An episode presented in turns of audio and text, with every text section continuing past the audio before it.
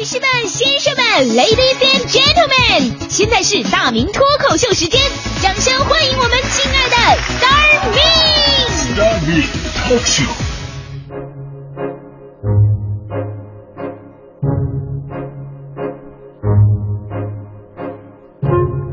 各位来到今天的大明脱口秀，我是大明。今天呢，我们探讨的是一个问题，就是你知道北京它到底有多大吗？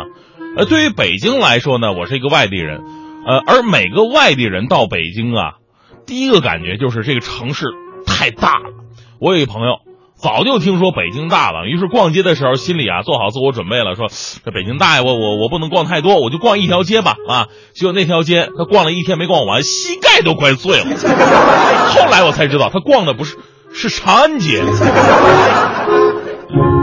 主要是他刚开始还真的咨询别人了，说：“哎，我这听说北京的长安街挺有名儿，长安街有多长啊？”人家说长安街啊也就七八公里嘛，他以为七八公里没多远，结果长安街绝对是中国奇葩的街，因为在别的城市，大多一条街的名字从头到尾都会叫一个名字，只有在北京，一条路是分段称呼的，这段叫长安街，这段叫石景山路，这段叫复兴路，这段叫建国路，还不带拐弯的。他那天走的长安街，其实是走了将近整个地铁一号线。到俩都快到通州了，那哥们儿到最后还在走呢，这七八公里怎么这么长啊？所以北京到底有多大呢？用官方的数字来说的话，北京总面积一万六千四百一十平方公里，常住人口两千一百五十一点六万人。北京共有十六个区县，每个区县有着不同的规划目标。首都功能核心区、东城区加西城区、城市功能拓展区、海淀区、朝阳区、丰台区、石景山区、城市发展新区、通州区、顺义区、房山区、大兴区、昌平区、生态涵养发展区、怀柔区、平谷区、门头沟区、密云县和延庆县。而北京的这个每个区啊，你你听起来简单，实际上每个区它都巨大无比。咱们就拿这个海淀区举例子，因为我们外地学生啊，从小上学做的那个模拟试题都是海淀的卷子嘛，所以我们对海淀这个地方深恶痛绝。平时没事我都不往那儿去。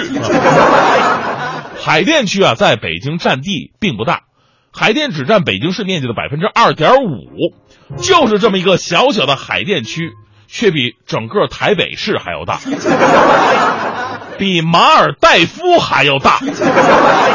海淀区最小的一个镇比澳门还要大。就在每天呢，咱们这个时间，如果你在法国坐一个小时的车，你就到德国了，再坐一个小时你到波兰了。而同样的时间，你在海淀坐一个小时车，你还在海淀，再坐一个小时你还在海淀。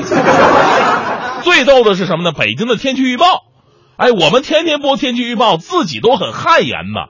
北京太大了，冬天我们好几次说又下雪了，结果是延庆那边下雪了，五环以内一点都没有啊。夏天说今天下雨，结果南三环暴雨如注，北三环晴空万里。正所谓去城北复城南，朝而往暮而归，七环之景不同，而乐亦无穷也。所以好多听众啊都说，哟，这这天气预报啊太不准了。这也不能怪天气预报啊，只能怪我们的工作不够细致。所以我建议啊，以后咱们把这个工作做得再细致一点。北京城八区，干脆每个区咱们都预测一下：海淀晴，朝阳区晴转多云，丰台区小雨，石景山冰雹。啊，另外外边那八个区县，咱们就看情况照顾，毕竟咱们节目时间有限嘛。所以这个时候就特别希望啊，北京能赶上雾霾天了啊！如果北京雾霾的话，咱们一句北京有霾就行了。说到北京大呀，我还有个切身的感受。我记得很多年之前，我来过北京，当时呢是给我的师弟师妹主持婚礼，啊，第一次我是对环路有了印象，因为其他城市很少有环路的地方。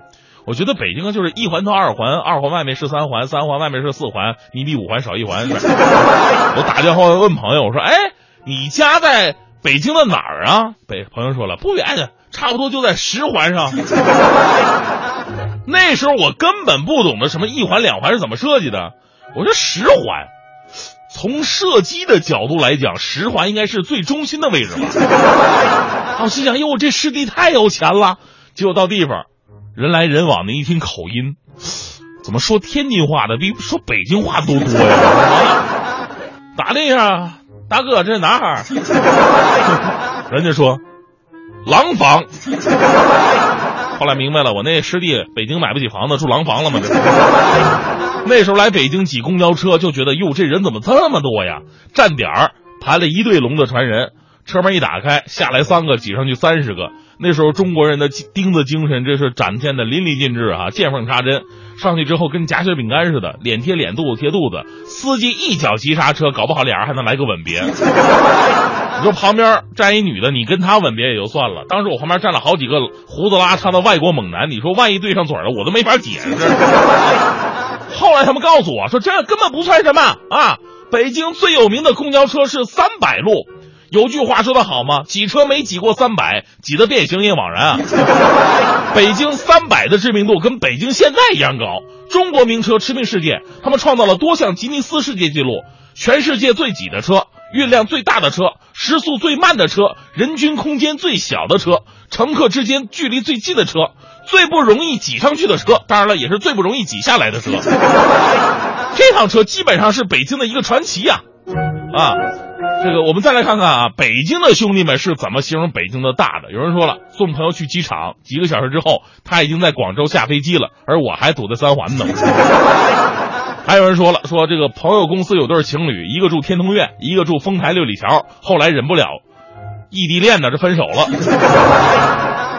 还有人说，说北京的孩子从小玩的都是画片抱团，北城的很难跟南城的玩到一块去，郊区的很难跟市区的玩到一块去，朝阳的跟丰台呢相当于跨省了、啊、也不容易产生说咱们两个在一个城市的情谊。不仅距离，生长环境也太迥异了。你要出去玩的话，一堆人里边一个亚运村的碰到一个安贞的，那简直是他叫玉骨汁啊，恨得抱到一块去。所以呢，我我我个人我我作为朝阳群众，我再来问一句，有没有家是双井？咱们可以白天拼车上班，晚上一起撸串啊。说到拼车，我们都知道现在越来越多的人呢、啊、拼车上下班，从某种角度来讲会缓解北京的交通压力。因为说到北京的车呀，那是一个更加可怕的数字了。我们以前说过，北京呢要在二零一七年把车辆控制在六百万辆以下，而在二零一二年的时候就已经达到五百一十万辆了。为了方便计算，咱们就算北京拥有五百万辆汽车，咱们以帕萨特为平均大小。有人说帕萨特太大了啊，这还有两厢呢，两厢都比这帕萨特短。我说咱们说算的是平均的，毕竟那还有公交车呢，是吧？然后咱们算一下三环主路，北京市三环主路宽度二十米，长度四十八公里，所以咱们粗暴的可以算出三环主路的总面积大概是九十六万平方米。也就是说，北京市所有的汽车紧紧的排列停在三环主路上的话，大约需要三十八个三环主路。所以人们常说的一句话呀，三环主路是北京的停车场，我觉得这绝对是扯淡。因为根据这个数学结果，你想在三环停车的话，你早上六点之前去晚了根本没地儿。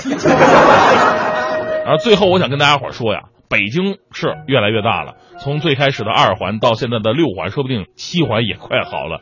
最后京津冀一体化，城市的变革让我们感到了社会发展带来的一些福利，但是在地铁的人流中，在马路的噪音中，一个一个催促的电话中，一片又一片红色刹车灯当中，我们的生命一点点的流失。城市变大了，而我们的世界却越来越小。